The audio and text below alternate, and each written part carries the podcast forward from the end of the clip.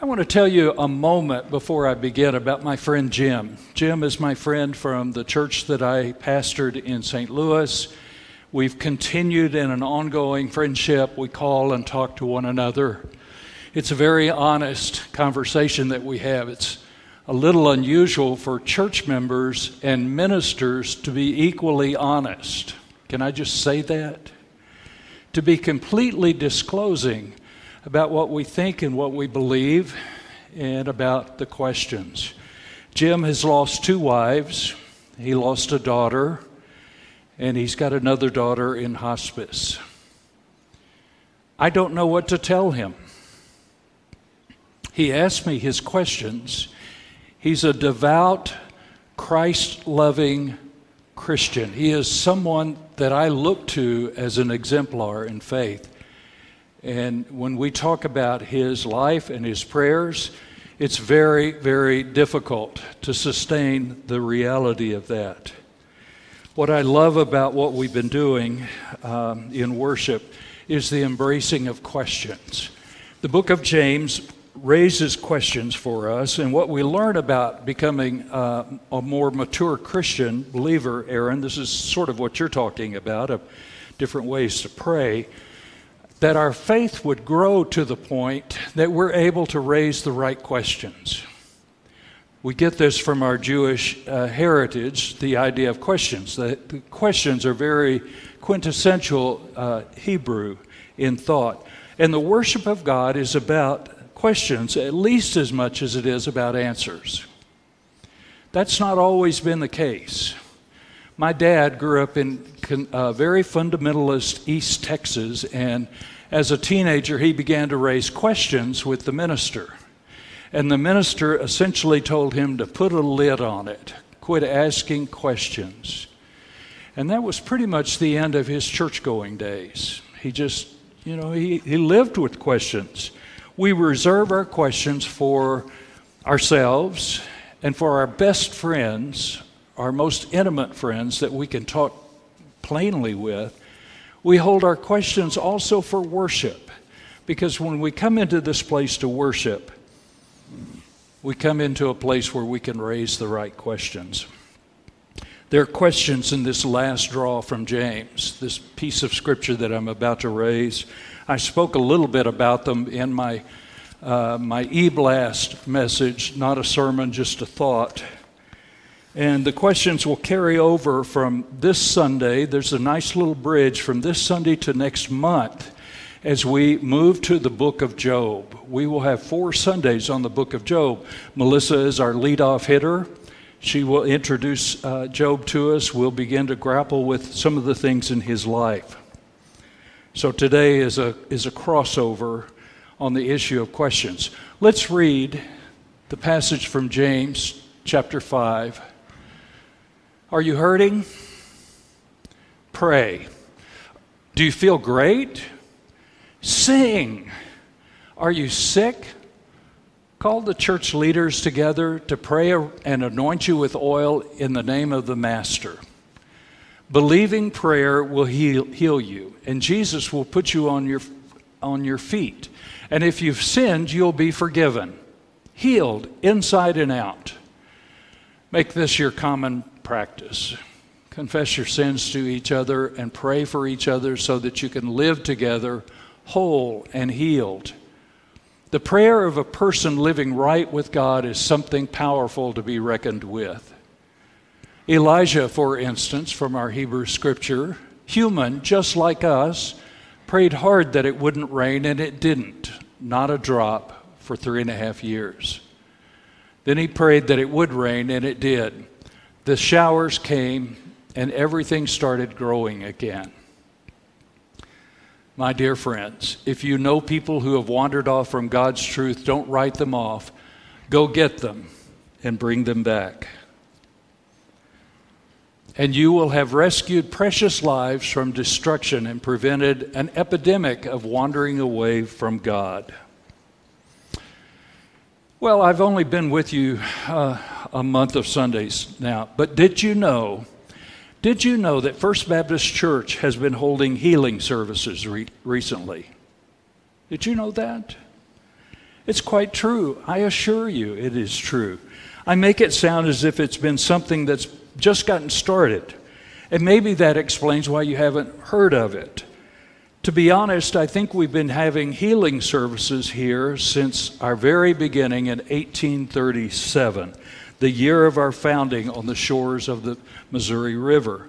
And you haven't heard about the healing services that we hold? It's interesting how it works in our worship services like this and the next one to come, in our Bible study groups, on our e blast, in our deacons meeting, staff meetings. We gather up all the collective hurts and everything else we carry around us in order that we might share them with one another. We pray for the healing of those who are sick. We pray for great big concerns. And we pray for little concerns as well, little you know, not much concerns. We share them all. We give thanks to God for the joys that we are enjoying, and we give thanks for the struggles that we bear together. Members of our church pray and our community, and they bounce around on the internet some. Email, it goes back and forth and back and forth and back and forth, and we keep one another informed of what prayers exist in our church but it's not exactly what you think it might be. In fact, if you were to wander in off the street, I think your first impression would be just how ordinary it is here, how normal you all look, how extraordinarily normal that we are. It would seem to someone walking in that it, it seems safe to be here. People would say you look really quite normal as you're praying for healing. You might find yourself relaxing from that tense feeling that you get about being in the middle of a group of religious nuts.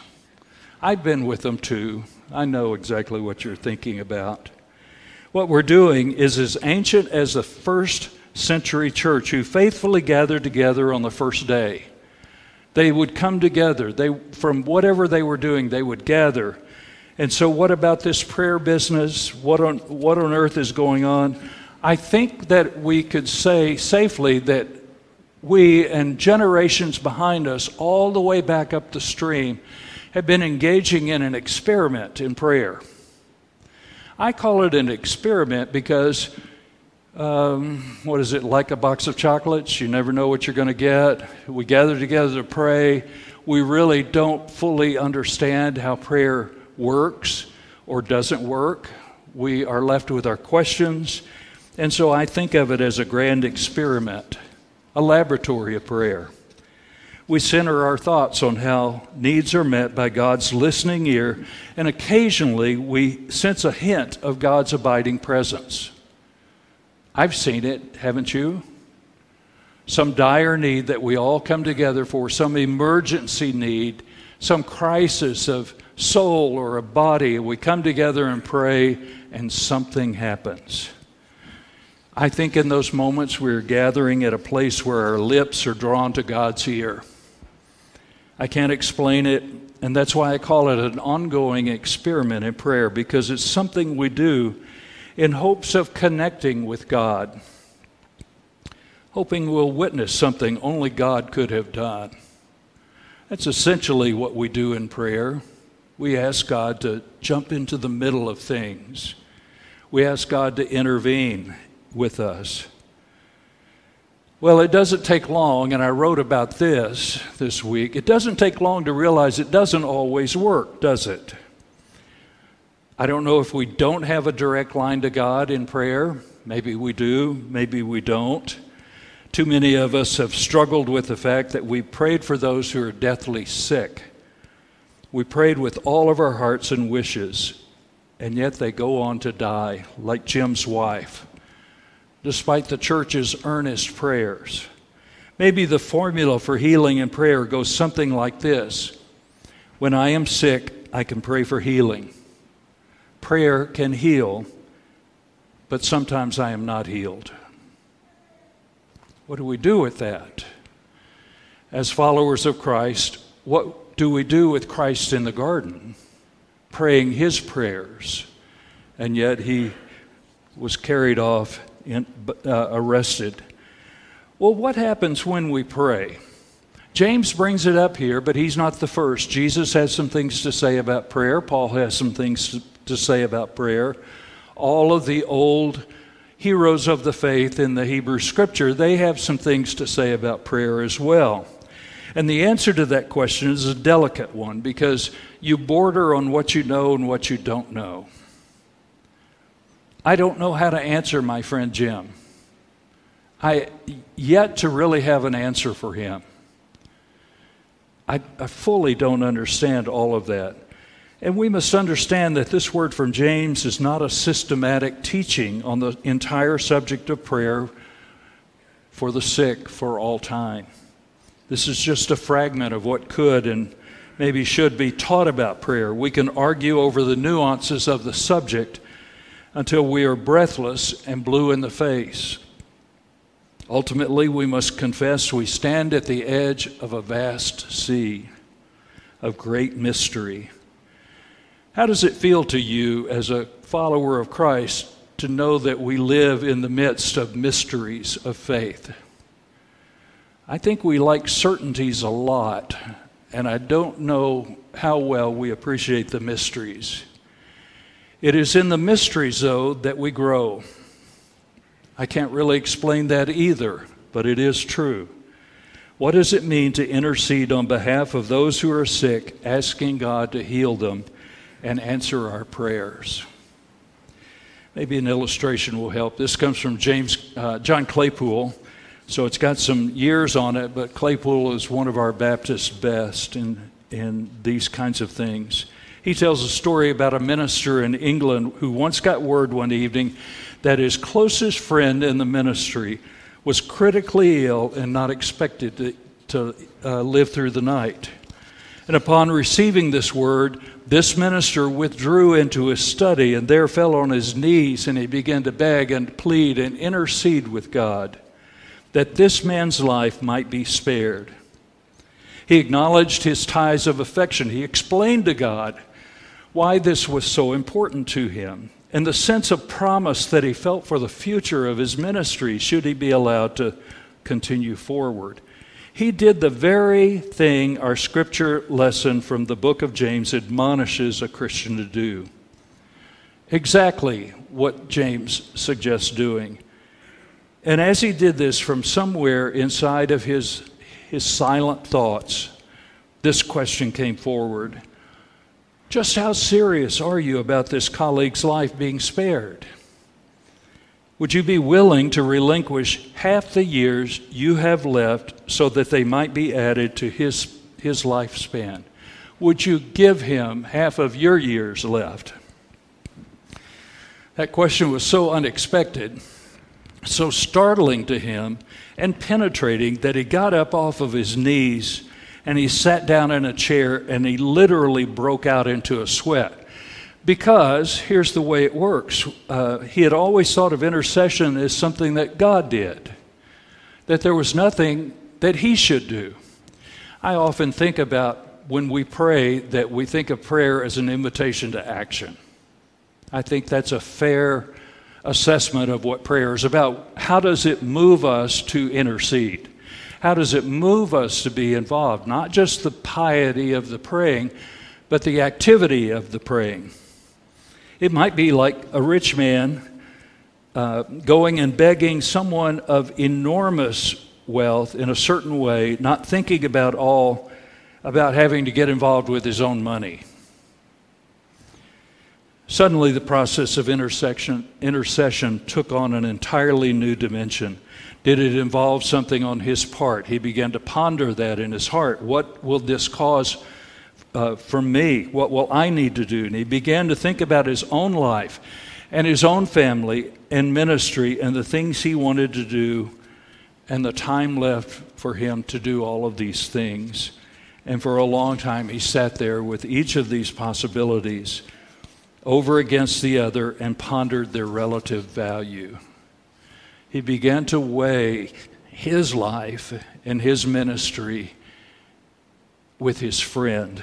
And then, with a clear resolve, he slipped back onto his knees and said quietly, Yes, I have considered the matter, and the prolongation of my friend's life is so precious to me, I hereby relinquish half of the years that I have remaining to me in his behalf.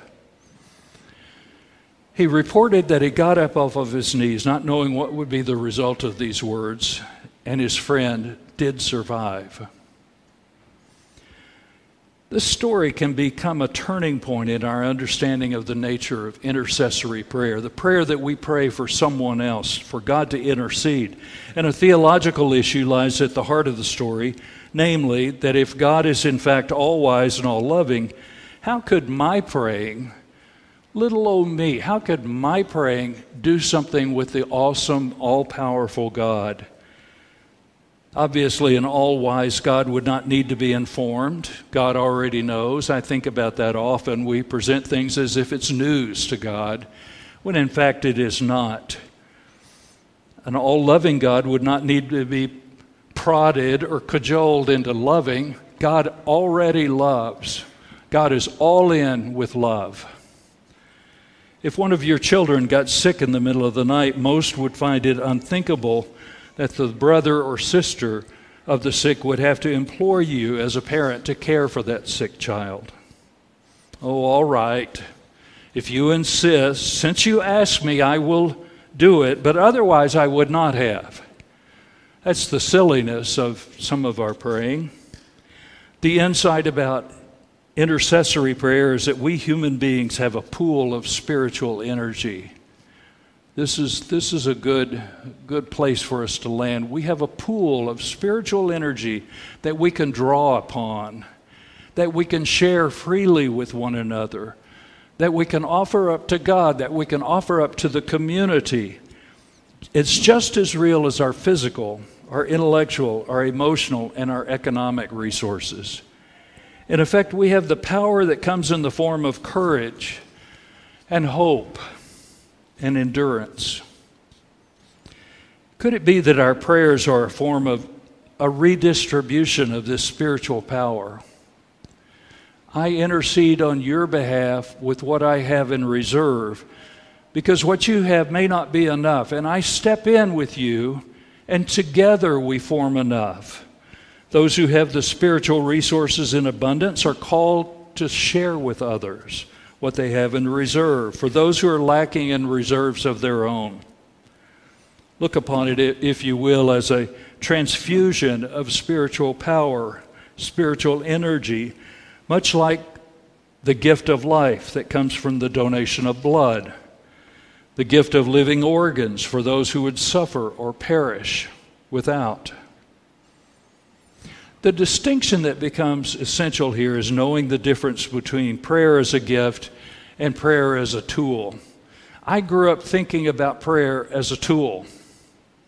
That's the way I was taught about prayer. It's very much like Aaron described a one way of praying, of asking in such a way. To assert, as various New Testament writers do, that God grants prayer as a gift is to acknowledge that all healing comes from God. Through prayer, individuals and faith communities approach God, seeking God's intervention, God's presence. And prayer does not, however, become a tool that we own. I don't walk around with a toolbox and prayer is in there and I pull prayer out as if it's the right tool in the right need. We're not manipulating God when we pray. But it is in prayer and in the seeking of the larger combined spiritual forces of a community of faith that God can unleash the power to heal and to bless. I mentioned Jesus. Jesus speaks about this himself. Here's what I want you to do. Find a quiet, secluded place from you that where you won't be tempted to role play before God. Just be there as simply and honestly as you can manage the focus will shift from you to God, and you will begin to sense His grace. With a God like this loving you, you can pray very simply like this, and He offers us this prayer as a, as a model. Our Father in heaven, reveal who you are. Set the world right. Do what's best, as above, so below. Keep us alive with three square meals Keep us forgiven with you and forgiving others. Keep us safe from ourselves and the devil. You're in charge. You can do anything you want. You're ablaze in beauty. Yes, yes, yes. Amen.